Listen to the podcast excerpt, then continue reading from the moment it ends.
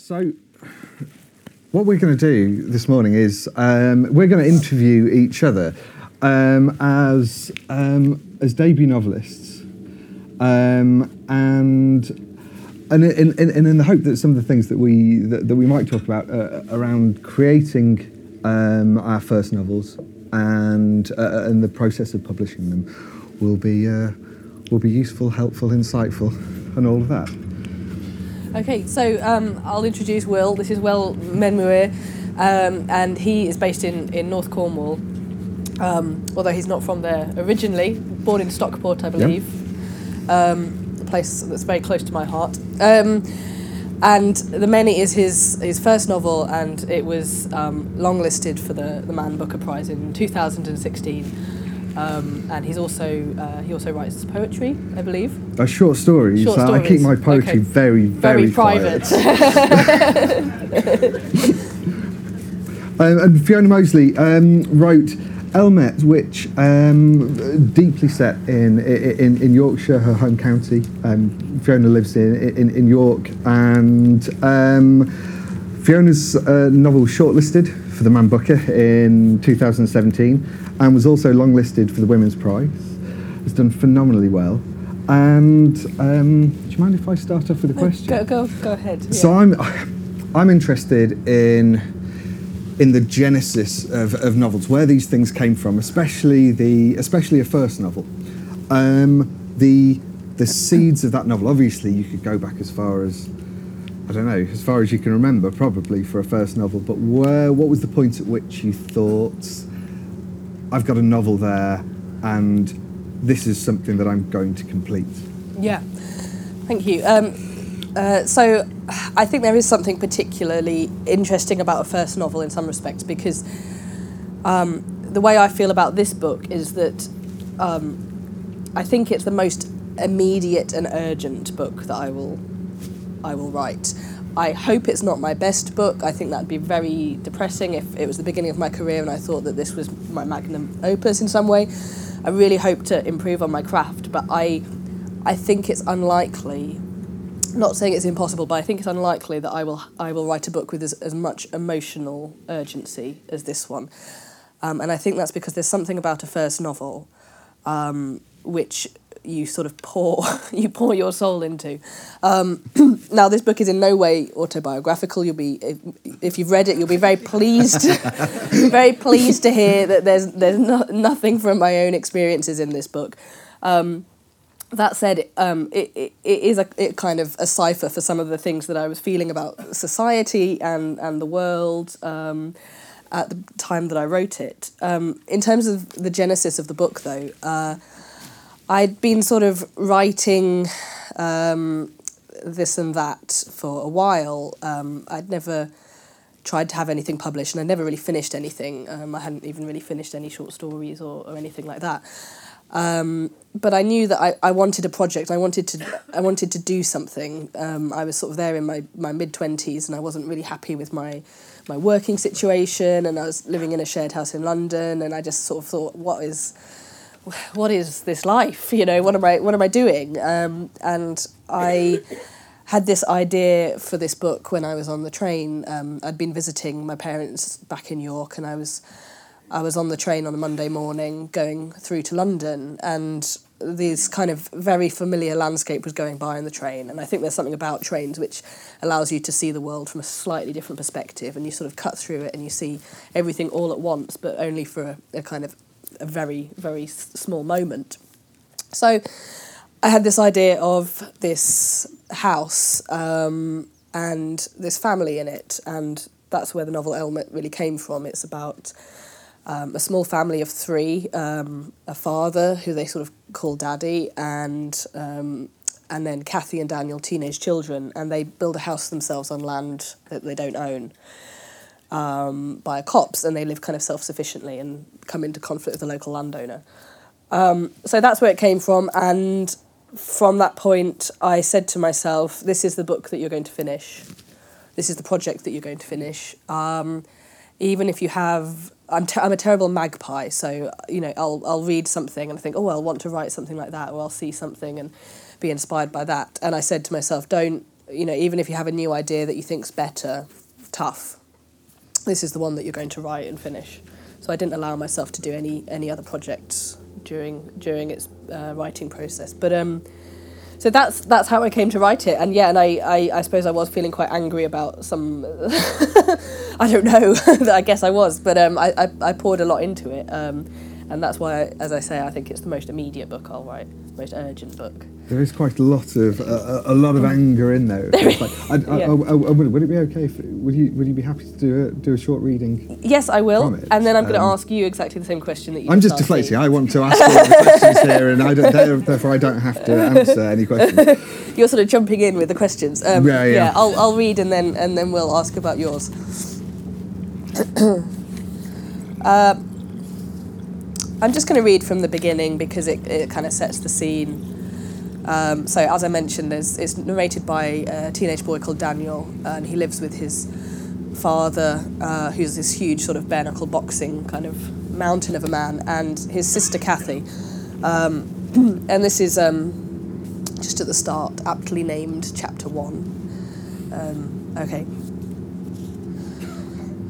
We arrived in summer when the landscape was in full bloom and the days were long and hot and the light was soft. I roamed shirtless and sweated cleanly and enjoyed the hug of the thick air. In those months, I picked up freckles on my bony shoulders, and the sun set slowly, and the evenings were pewter before they were black, before the mornings seeped through again. Rabbits gambled in the fields, and when we were lucky, when the wind was still and a veil settled on the hills, we saw a hare. Farmers shot vermin, and we trapped rabbits for food, but not the hare, not my hare. A dam, she lived with her drove in a nest in the shadow of the tracks. She was hardened to the passing of the trains, and when I saw her, I saw her alone, as if she had crept out of the nest unseen and unheard. It was a rare thing for creatures of her kind to leave their young in summer and run through the fields. She was searching, searching for food or for a mate. She searched if she were a hunting animal, as if she were a hare who had thought again and decided not to be prey, but rather to run and to hunt, as if she were a hare who had found herself chased one day by a fox and stopped suddenly and turned and chased back. Whatever the reason, she was unlike any other. When she darted, I could barely see her, but when she stopped for a moment, she was the stillest thing for miles around. Stiller than the oaks and pines, stiller even than the rocks and pylons, stiller than the railway tracks. It was as if she had grabbed hold of the earth and pinned it down with her at its centre, and even the quietest, most benign landmarks spun outrageously around, while all of it, the whole scene, was suckered in by her exaggerated, globular, amber eye. And if the hare was made of myths, then so too was the land at which she scratched. Now pocked with clutches of trees, once the whole county had been woodland, and the ghosts of the ancient forest could be marked when the wind blew. The soil was alive with ruptured stories that cascaded and rotted, then found form once more and pushed up through the undergrowth and back into our lives. Tales of green men peering from thickets with foliate faces and legs of gnarled timber. The calls of half starved hounds, rushing and panting as they snatched at charging quarry. Robin Herder and his pack of scrawny vagrants, whistling and wrestling and feasting as freely as the birds whose plumes they stole. An ancient forest ran in a grand strip from north to south. Boars and bears and wolves, does, harts, stags. Miles of underground fungi, snowdrops, bluebells, primroses. The trees had long since given way to crops and pasture and roads and houses and railway tracks, so little copses like ours were all that was left. Daddy and I, uh, Daddy and Kathy and I lived in a small house that Daddy built with materials from the land hereabout. He chose for us a small ash copse, two fields from the East Coast main line. Far enough not to be seen, close enough to know the trains well. We heard them often enough. The hum and ring of the passenger trains, the choke and gulp of the freight, passing by with their cargo tucked behind in painted metal tanks. They had timetables and intervals of their own, drawing growth rings around our house with each journey, ringing past us like prayer chimes. the long indigo Adelantes and Pendolinos that streaked from London to Edinburgh, the smaller trains that bore more years, with rust on their rattling pantographs, old cart horse trains chugging up to the knacker. They moved too slowly for the younger tracks and slipped on the hot rolled steel like old men on ice.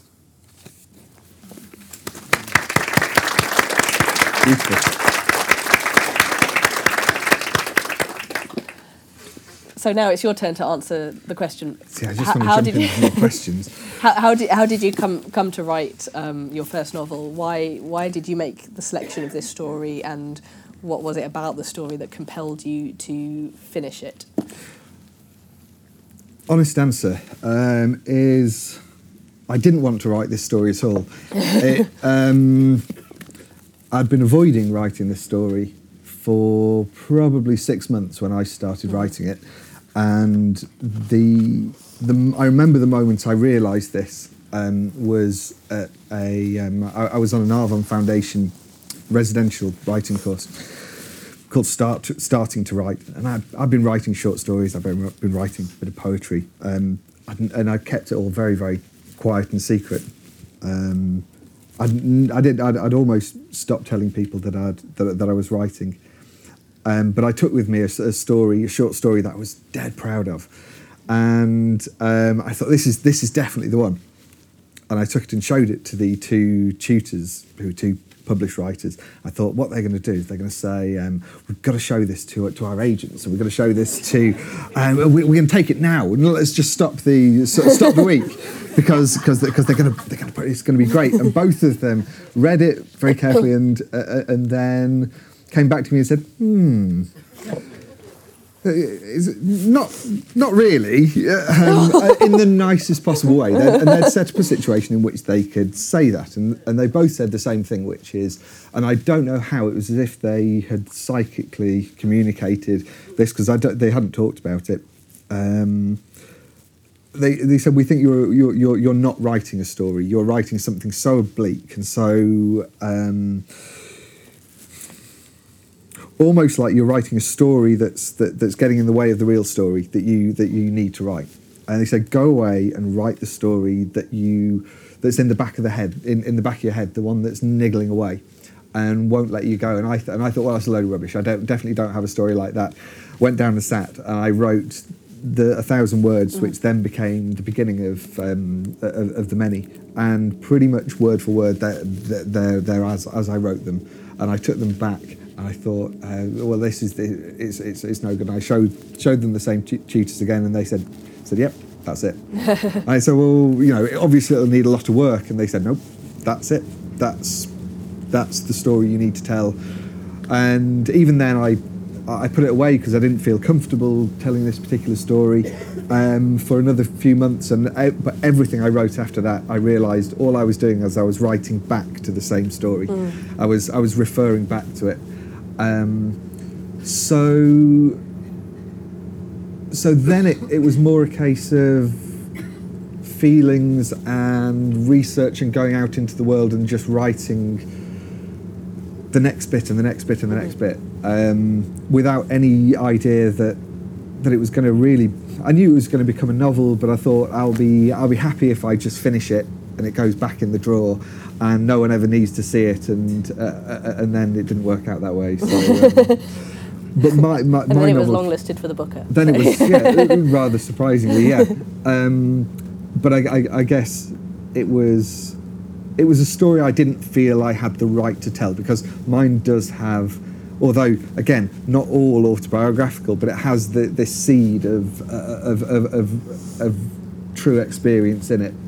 Um, and again, probably quite a lot of similar similar to yours, uh, quite a lot of anger in it.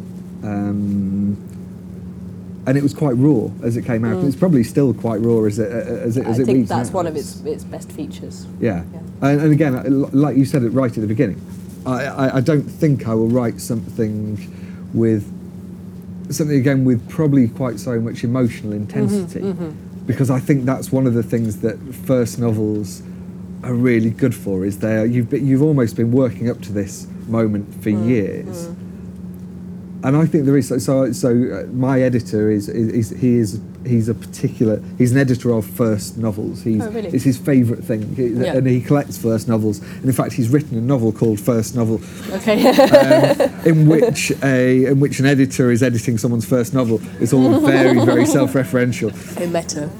Yeah. Um, but um, but I, so so now I've got a bit of a thing about first novels Yeah. as well, Okay. and and and, the, uh, and again that, that emotional intensity that you tend to get Yeah. um, in those in those People, first people novels. really pour their hearts into it. Yeah, absolutely.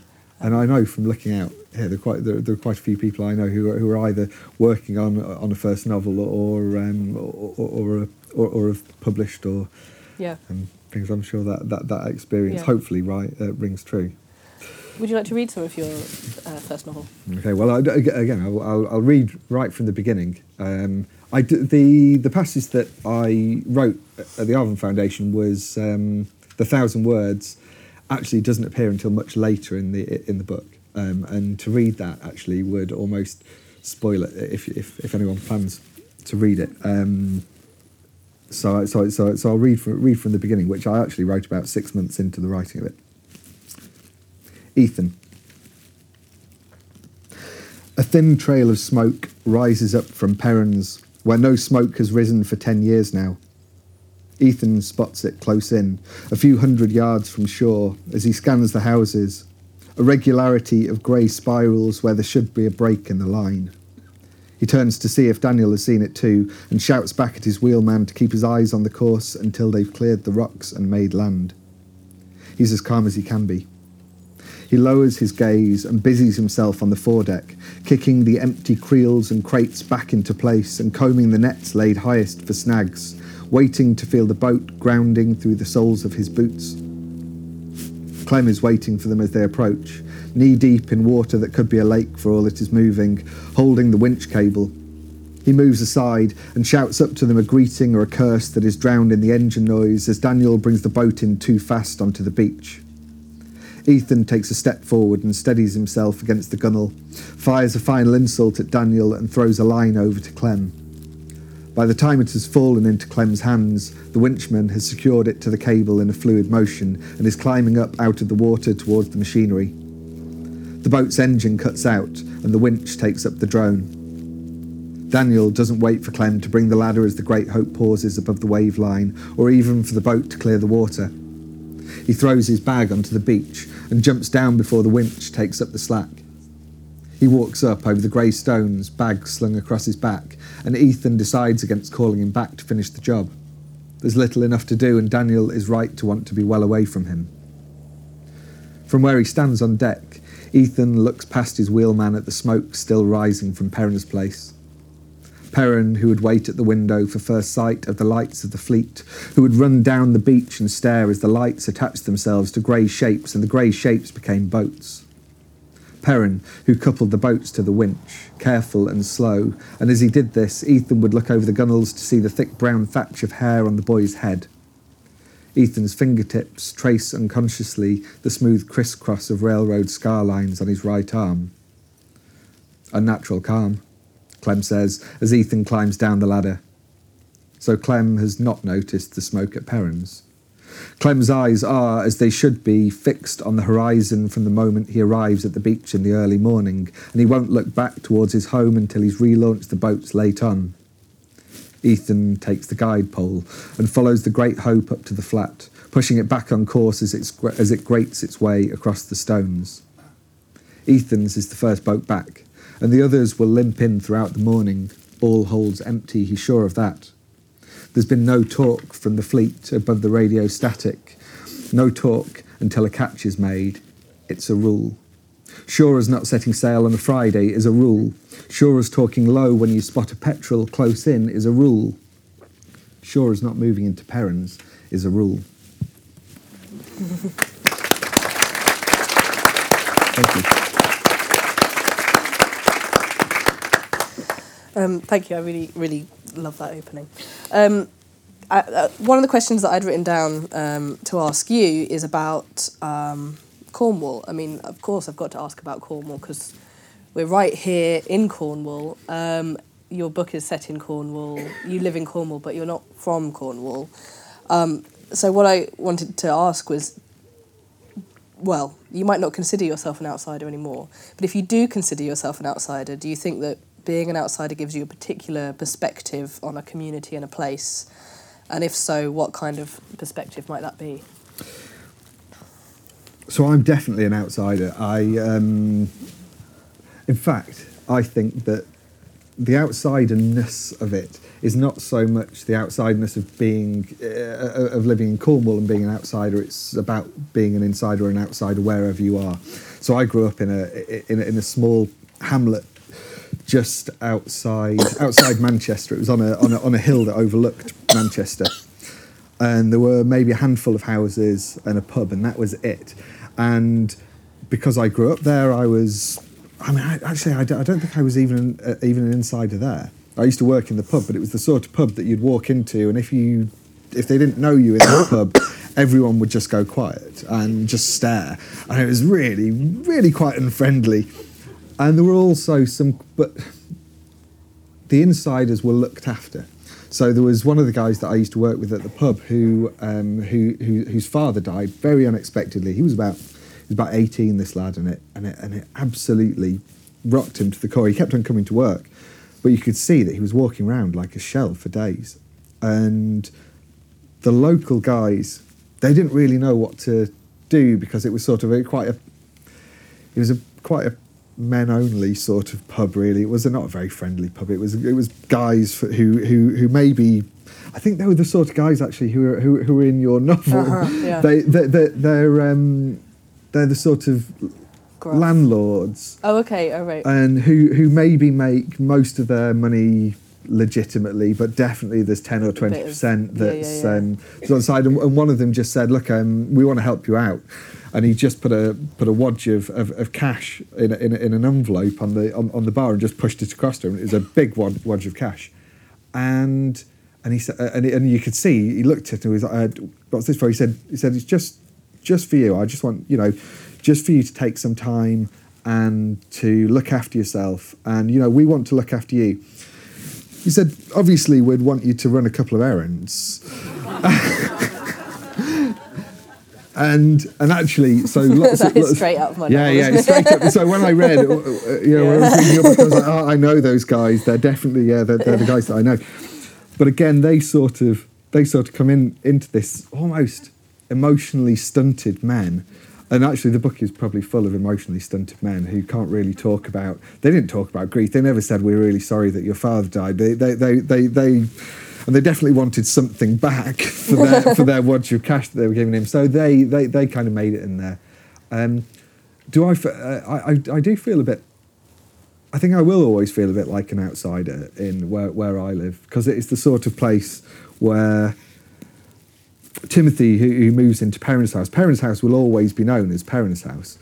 My house will always be known as Jen's from the first guy who lived there, and many years from now, it may be known as Giles's after the last the guy who lived there before me, and maybe I don't know. I, don't- I- it, it, maybe in hundred years or so, someone will say, "Oh, it was, it was Will and Emma's," um, but I don't know. But it's that sort of place where everything's got this. The history of that place is embedded into it, and you never really feel like you, you sort of feel like you're passing through it, really. So yeah, there is a, there is an element of, of, of outsiderness there. I don't know whether I've answered the question or I've just rambled. Very interesting ramble if it was a ramble.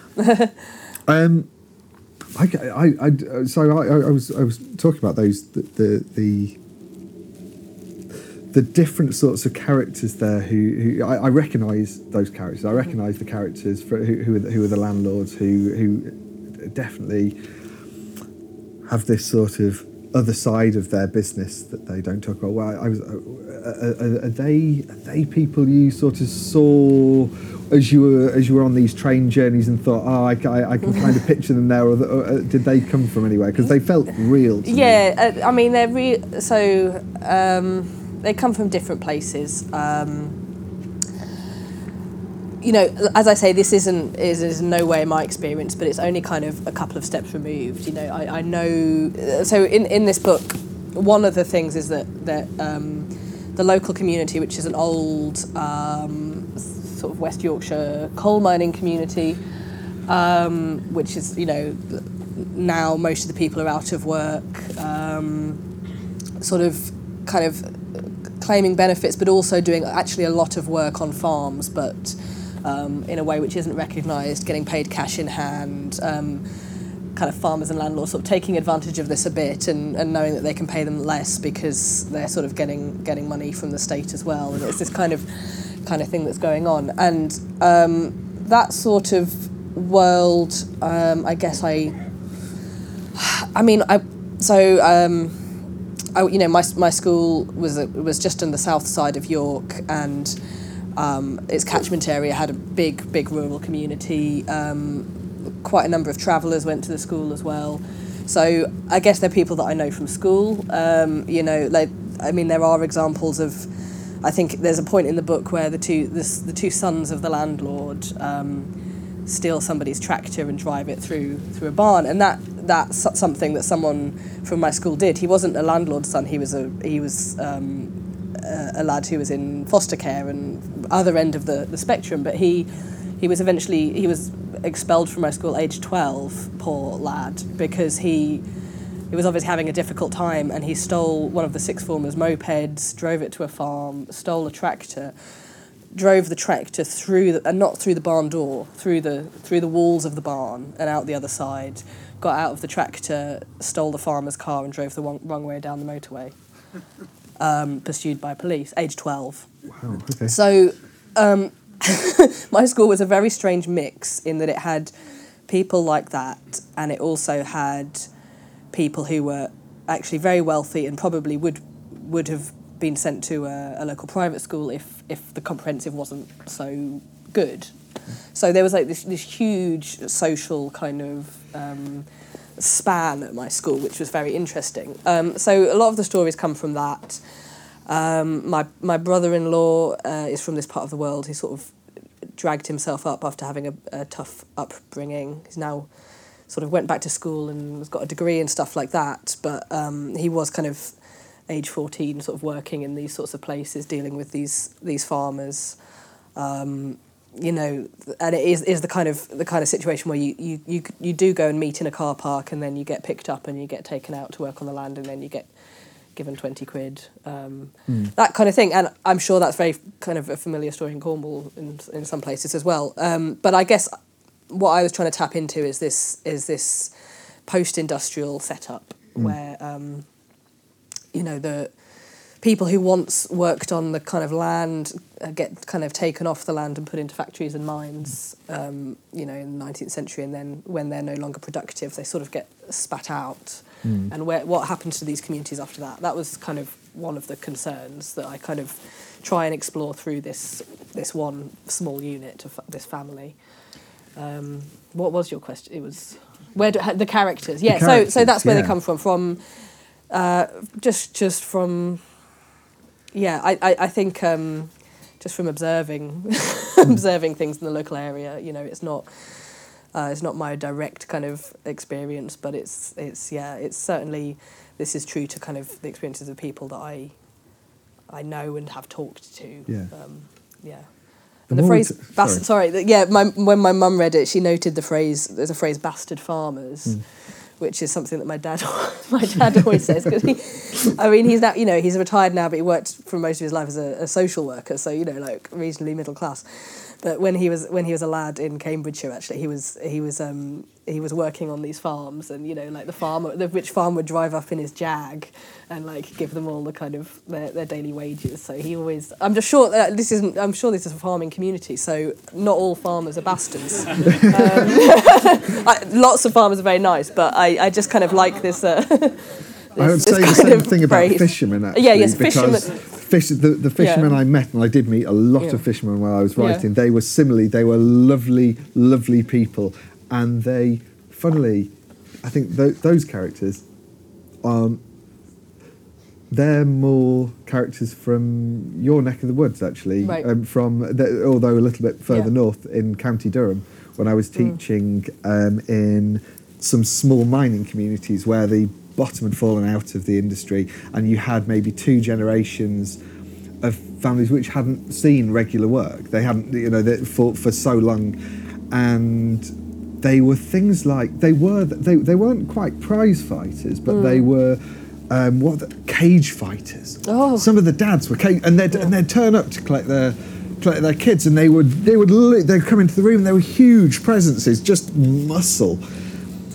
But actually, they were just the same as their children. They were you, you sort of scratch that surface surface, and they were these really almost these really vulnerable children, Yeah. really, who were just in these huge men's bodies. Yeah, yeah. In fact, anyone who saw the the, the Grace and The Perry Grace, I was about to say the Grayson Perry about masculinity, Yeah, yeah. and he went to those same communities, and I was like, I, those Yeah, were the those- dads. So those actually became the fishermen.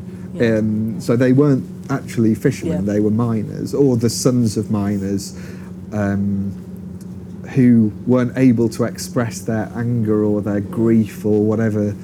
Um, but I never, I, yeah, I don't, Yeah. That, that only occurred to me quite, Quite late- later, bit later. late on, yeah. Yeah. Um, so I guess um, I want to ask you also about um, yeah the the process of, of publication and um, so you wrote this novel which is the, the one that you, you kind of needed to write and then um, and then what happened you sort of was it overnight kind of success publication um, Um, listing was it No, it was it was it was all an accident. It was um, I didn't uh, I, I I hadn't I actually had, genuinely hadn't thought about publication. I thought I've got to write this book and I've got to make it the best I can, and that's all I cared about. Even if I had to put it away at the end of the uh, end of the day, and it would become a thing that maybe was read within my family, and my my motivation for writing it really was so that I wouldn't be a hypocrite when I uh, when, I talked to my children and said, say, you know, you've got to go and do the thing that's important to you, rather than taking the safe option, which was what I was I, I was. Um, I, I- was told to, you know, you go, go and go and, get, go and do the safe option, do do your teaching degree, and I was told that too. and, and uh, you got to because you because you'll always be able, be able to earn a wage. Don't and not that my parents ever said don't be a writer, but it was kind of they didn't want to talk about it. I think because it was quite it was a, it was a big risk, and so I spent a long time doing the safe thing, and um, and then things change and you realise that actually you you need to start taking risks. Otherwise, you're going to be the person who's not done that really important creative thing that you need to do. Um, so so so that was what led to me writing it, and then it, I was I, I, the bit I missed was uh, after the Arvon Foundation course, I decided I needed structure, so I took an MA in creative writing at, at Manchester Met University uh, online. So in the evenings I was studying um, after my after after my day job and after the kids had gone to bed, and I did that almost purely because I need someone on my back saying I need another two thousand words, I need another four thousand words. Um, because I, I originally trained as a journalist and I'm used to an editor saying, right, where, where are my words? And I still need that now. Um, I set my own deadlines now. So, um, and at the end of the course, my tutor said, uh, oh, it just happens to be that I'm a commissioning editor for for Salt Publishing. Would you be interested? Because we'd be interested in, in, in seeing the novel. And um, I took a while to think about it. Um, and then said, yeah, actually, lots of the lots of the writers who I admire um, are published through Salt. Yeah. Alison Moore, it's a wonderful Alice Thompson. Yeah, yeah. It's, it, it- and I've been reading a lot of their work, and I thought actually, if those authors trust Salt with their work, and they're and they're prepared to take the creative risk on, um, they they offered me a lot of control over the book. Um, so so so yeah, that was uh, it, it went on from there, and, and they they did warn me. They said, you know, if if it's successful, you'll sell maybe 300, 400 copies, and and they said, you you know, you need to be prepared to be happy with that because it's you know that's that that it, it's it's a it's a literary novel. It's uh, it's not a simple read. It's not it's not a, a read that you can just whip through and go, oh yeah, I read that. Um, it, it it takes an investment, and and they said, you know, we're we're not sh- we're not hundred percent sure that it's going to find a huge readership. And so when they phoned up with the news about the long listing, I had I had my editor just uh, my publisher Chris just literally screaming down the phone at me, and he, it it made no sense whatsoever. He was just screaming, "Well, well," and I, and I hadn't picked up the phone. I'd, I picked up the phone an hour after it, so I had these voicemail voicemails with just him screaming, and somewhere in it I heard "Booker Longlist," and and, and I and, and uh, my first response to that was, um, "This is Chris has got a, a sense of humour." And I genuinely, I, I, I thought, yeah, that's that's Chris winding me up because that would be the sort of thing he'd find amusing. And then I had to find out later that other people started saying, "Oh no, it's in the papers." So, wh- what about you? What was the Yeah, so sort of- um, so I, I finished it in the summer of 2016, and the reason that I finally finished it is because I, well, because I'd made this promise to myself that I wouldn't start another project until I'd finished this one. Um, I I had this other project that I wanted to start, and so that made me finish this book. Um, so I finished it off and. Um, I showed it to my partner, and that was about it. Um, and then I, I sent it off um, to an agent, um, a very small agency. And if there's anyone in the audience who's kind of looking to send send books to agents, um, I think sometimes it's it's it's good to kind of not be wowed by these huge agencies because you'll just be sort of one person among yeah, among a huge list that they might not necessarily sort of care that much about. But I went for a very small agency, and they they put a lot of time into into the project. Um, so my agent Leslie um, kind of helped me edit, made some really important suggestions to the book. Um, I kind of got it ready for submissions, and they sent it. She said we're going to go, we're going to go big. So we're gonna we're gonna send it out to all of what, the, who she considered to be the top editors at the top publishing houses. And she said, you know, if that doesn't pay off, then obviously we'll go to the next step. Um, the first response that we had uh, was from John Murray, and they wanted to see me, um, and nobody else did. I had lots of very nice responses, but the only the only actual solid offer that we had was from John Murray, but it was it was the first response Yeah. that we got. So that was, you know, that was It's not really a bad response It's not no, but it it was really nice. Um, but yeah, it, it meant that when when the, the rejection started coming in, it didn't didn't matter so much. So published it with John Murray Originals, which is John John Murray is the um, sort of an old old publisher and it's part of uh, Hachette. And they've got this little side list called John Murray Originals, which is where they try to take some risks with books. Um, it's kind of them trying to do a sort of independent publishing thing within within a big um, multinational company. So they were going to publish on that, and it was um, you know straight to straight to kind of paperback sort of thing, and the print run was going to be a thousand, and certainly yeah, it was you know we'll be lucky if we sell that many, um, but I got a call before the book was published um, from my editor, and similarly she she uh, I had lots of missed calls on my phone from her, and I thought, well, you know, this can wait. There's no such thing as a publishing emergency. Um, so I was, I was on, I was, I was on, you know, my dog walk, and she called again. And I thought, okay, fine, fine. Um, so I took the call, and she said, "Are you sitting down?" So I sort of uh, just kind of sat on uh, this uh, outside table at a cafe, and she said, um, "Elm, it's been longlisted for the Booker." And I said, the Booker Prize. um, and she said, yes. And so the book wasn't published yet, so I had no idea that it had. I, di- I didn't know what the process was, so I didn't know that it had been submitted. I didn't. I had no idea that it would have been seen. Um, and then she said, "Oh, but you've got to keep it secret for two days," um, and that was very difficult. So that was that was kind of the moment at which things changed, and they the, the print run had, was going to be a thousand, and they kind of upped upped the figure after that because of the publicity. So, um, yeah, that's that was the moment. So it Um, wasn't on your, was it on your radar? Was it sort of No, swinging uh, around your head that there was a long list coming out? And, No, I don't, I don't even really follow. I mean, I, I have followed it this year just because it's sort of bringing it all back, but uh, it's not something. I wasn't. I really wasn't immersed in the literary world. Um, you know, I didn't really do any courses. I didn't do. I didn't. I mean, not for any particular. I just. I just did. You know, I just didn't. Um, I was doing. A, by then, I was doing a PhD in in history at the University of York.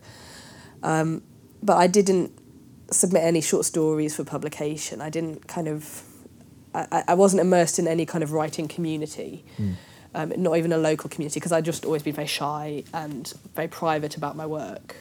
that's the only reason. And and so I think it was it was a huge shock to me because I hadn't really followed these things, and it was a huge shock to everyone because you know particularly everyone in York who were, were in the right were like who is who is the, you know and and I, I remember going online because I you know obviously the the announcement was made at midnight of the long list and I went on Twitter and I mean to say that I was a, a, as a nobody is a complete understatement because I, I I'd never even I'd not gone to a writing group I'd not you know published a, I'd not done anything.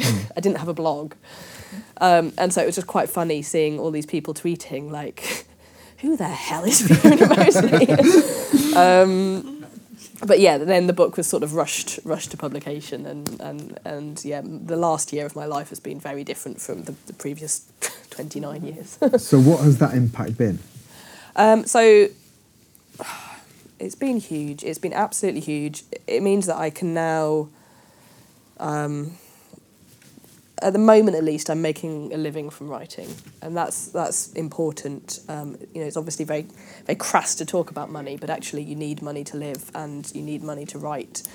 Um, and I don't know how much longer that will last because I, you know, having one book that's successful doesn't guarantee a career or anything like that. It's very early days, and I'm aware of that. But at the moment, I'm able to to write pretty much full time, and I'm trying to trying to make the most of that opportunity and just just spend my time doing that and, and kind of um, going around doing events like this, which is very very nice. Um, but yeah, I've been to four different continents this year um, doing book stuff. Uh, I, yeah, it's completely it's completely changed my life and um, changed my sense of what my career is going to be. I, I didn't really have. I thought I'll I'll try and do these creative things just as a kind of thing for me to make me feel good about myself or make me you know satisfy this desire in me to cr- to create things. I didn't think it was something that was a viable career option because. you know, being a writer is like being a superhero. It's not a career that actually exists. It's, It's for other people. it's for other people. Yeah, absolutely. Other people who can other write people. books. Yeah, yeah. But um, yeah, it's been been interesting. Yeah. I, I, I've got a thousand more questions about bears and wolves and Elmet itself. Elmet itself, yeah. um, but but I, but I, I think we we better Yeah, we'd better send move it over to, to, to, audience, to our yeah. audience. If anyone does have any questions, um, either of us, both of us, will be happy to answer. If Yeah. Can we just wait for the microphone to get Oh, there so we can, everyone can hear the question? Okay. All right. So there's a microphone's coming. microphone on its way around.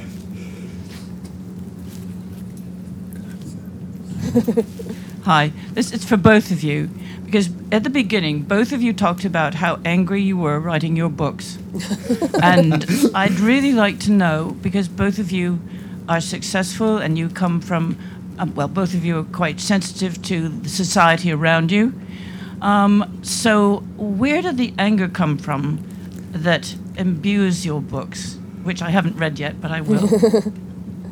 You go I don't first. know. Um, my honest answer to that um, is it came from a very, very personal place for me. I'd, it, it, I, I think there are two. There are two two different things. One is on the surface, I'm a lovely person who's smiling and nice, but underneath there are all sorts of things going on. Um, no, um, I think I think it all comes out in my writing because I love writing about the dark side of things. I like writing my. I, I've written quite a few horror stories and things like that, which. Um, I don't know. I don't know where they come from, but they come from somewhere, and I guess it's an outlet for some of that, maybe. Um, about the darker side of life, it's uh, interested in in that side of things. Um, but also, I think it's about this. This is a book that's about men, men and grief, um, and I was sort of trying to understand how not men as a, on the whole, but how some men process grief. Um, not in a sort of therapy way, but in a sort of I'm, I'm interested in, in where that comes from. And I, I guess I'd had my own grief to deal with, and I, I think we all we all do on, on on some level. And and it was and, and, and there was probably residual anger and stuff that keeps you going there. It was, it was an emotionally charged thing to write, I guess. Um, yeah, so again, yeah, again, it's personal thing. Um, I won't go sort of too too deep into it, but um, I guess there was just a. Uh, I mean, a lot of this book is about sort of bodies and having a body and inhabiting a body, and that's something uh, some people kind of when they kind of go through puberty and sort of become adults, they they deal with very easily. They just sort of they just sort of sort of stride into their kind of adult selves. Uh, that's something that I kind of struggled with a bit, um, finding my place in the world and finding out what it what it meant to go from being kind of um, you know a little girl who kind of played cowboys and Robin Hood and football um, to to to to becoming a woman with a female body who was a kind of um, was looked at in a certain way at times. And it, it's, it's not like it was a hugely negative thing. It was just a jarring. For me, it was jarring. Um, so a lot of it was dealing with that, um, and a lot of lot of the book is about dealing with what it means to inhabit a body, um, and and what that body says to other people in the world around you, and how that might be different from the person that you you see sort of underneath. That was one of the things. Um, another thing was, as I say, I was I'd, I'd you know uh, I was living in London and I had graduated. I had absolutely no idea what to do with my life, and um, you know, I, I don't I don't want to overstate this at all because I you know I don't come from a, a sort of hugely wealthy background or anything, but I come from a background where if if I slip up, I, I can always go home. You know that I, I have that security, but I certainly felt that I was slipping up and I I was renting and sort of all my money was going on on this rent and my job situation was quite precarious at the time. You know, I was going from one short contract to the next, which is very typical, I think, of young young people at the moment. And again, it's not a sob story because I could have always, you know, it, there was never a case where I was going to be homeless or anything like that. There were people far worse off. But I just, I just thought, you know, what, what, what, what am I doing? You know, I, I couldn't see any future in which I could have a kind of a home or own a house or you know anything like that. So I just was a bit, bit angry and and low. Um, you know, um, my partner at the time split up with me. Just just think, things like that, which which led to this cocktail, this co- this cocktail of anger, which um, I'm happy to report I've completely expunged with this book. so talk about writing as therapy. Um, uh, th- this I, I got it out. You know, all of the you know sort of what what I guess amounted to sort of almost fif- fifteen years of kind of worrying and, and struggle with all these these things kind of came out in this book and with characters who are very dissimilar from me but but have that kind of anger and I just kind of I poured it all into the book and then I finished the book and then and then I was able to sort of emerge as a kind of uh, an adult person who's able to sort of deal with things in an adult way. So that's that was my kind of cocoon and butterfly moment, I suppose. Um, yeah. Brilliant. Sorry, not to get too you for that, heavy. Yeah, yeah. yeah. I'm very interested. I'm very interested. Um, just picking up on what you said, you you have the two teenage characters in Yeah. the book. You could equally well have chosen to tell it from the girl's point Yeah. Mm. of view. You're talking about living in a body, so why did you pick on the boy as the narrator? Um, so I see the um, uh, I, I see the three characters in the book as a kind of um, a, a kind of trinity. Not I mean not particularly in a sort of um, biblical sense, but but it, they're they're three parts of a whole.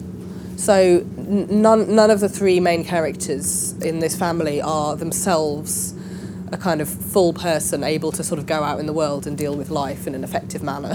um, they they need each other. So uh, Daniel, who's the boy, he's he's a boy, but he's eh, you know he's he's kind of sort of between genders. He he takes on some typically feminine roles.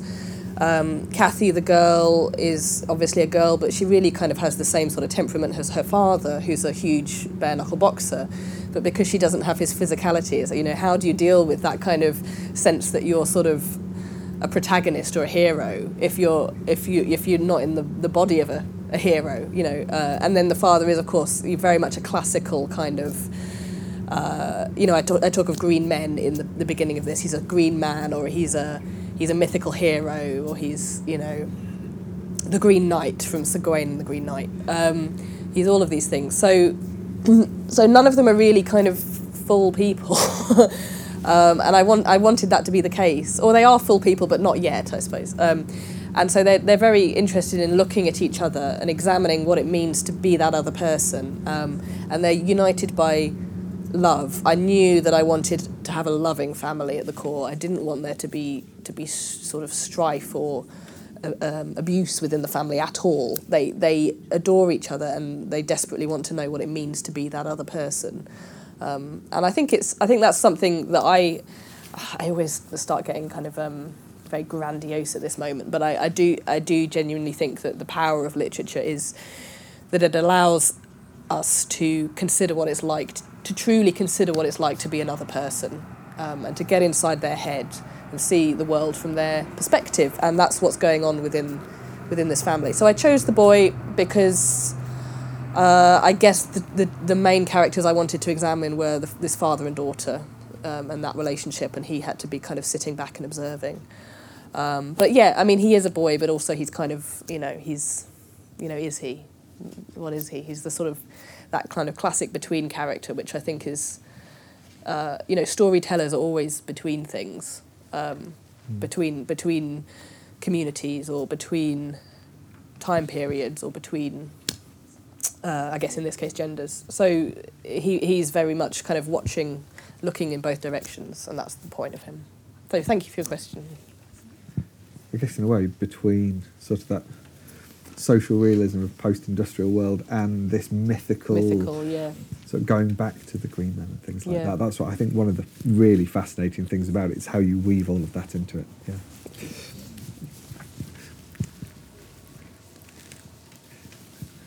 Hi there. I was wondering if it would be possible to ask you both a question and have you both answer it if you have the time.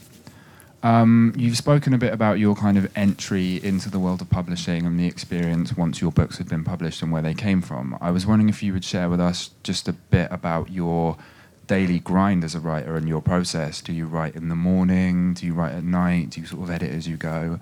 And particularly, Fiona, I, I assume that you're writing sort of all day, every day. Just how you go about creating things. Thank you. Um, so when I, when I was writing this book, I was uh, I was stealing time. Um, I was I, I was working as a um, I was working I was working as a teacher in a, in a very large primary school. I was uh, I, I was part of the, the management team of a, of a, of a primary school, so I had a full on job and um, and, and a young child, um, and um, and then I was also running a, a magazine, an online magazine as well in the evenings. So this book came out at the time in which I should have been asleep. Um, I, I, I ought to have been sleeping when I so so it was after everyone had gone to bed. Um, I, I I'd, I'd then say right, I'm going to sit down. I'm just going to do the next bit, and then when I could steal time. Um, during the day, I'd go for I'd, I'd, I'd, I'd, I'd steal 15 minutes here, 15 minutes there, and then I then then when I left that job, um, I, I, I went freelance, so I could do I could arrange my life as I liked it a bit more. So I'd I'd steal time during the day to go for a walk, or I'd go and visit a particular village, and I'd just spend some time there, and I'd talk to some people, and then I'd come back and I'd write for 15 minutes, and that's where the writing in. Um, some of the some of the early articles were about uh, oh the, the the guy who wrote a wrote a novel in his van um, because I was literally stealing time in that van where I just sit in the back and just scribble.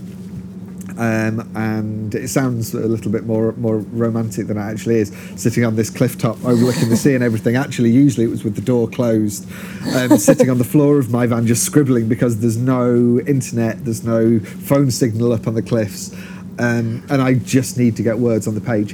And in a way, I'm still doing the same thing. So I still do other things. I I, I um, I work. I, st- I, I still work with with children and their reading and writing. Um, I still work with commercial clients, and I still quite enjoy all of those things. So the other day, I got up and wrote at it was about half past four in the morning because I knew that was the only time I'd have. Um, last night was the first night in three weeks when I haven't sat down to write actually, and I feel really guilty about it because I try and write every day. Um, but the night before, I, I, I wrote minus three words, and that was all I did. And I thought, uh, you know, I, I'll give some time to my manuscript. I deleted three words and then said, screw it, that's it, I'm not doing any more. Minus three words, I'll take that. And some days that's as good as it gets. What about you? Okay. Um, yeah. So when I when I was writing um, Elmet, I was I was working full time in London, and so I I again tried to sort of snatch time, um, and I found the commute to be quite good. So I I got uh, my commute involved a walk, a train, um, a tube, and a walk, and um, some I'd have fifteen minutes on the train. Uh, it's not a huge amount of time, um, but I, I tried to make the most of it because you know novels happen sentence by sentence and if, if you only write a sentence then you're still going forward and that's just what i tried to tell myself um, um, so I, I did that i mean a lot was made in the media uh, sort of at the time of publication that i wrote it on my phone which is you know i wrote some of it on my phone if i if i if i if that's all i had i wrote most of it on pen and paper and laptop but Don't believe what you read. uh, yeah.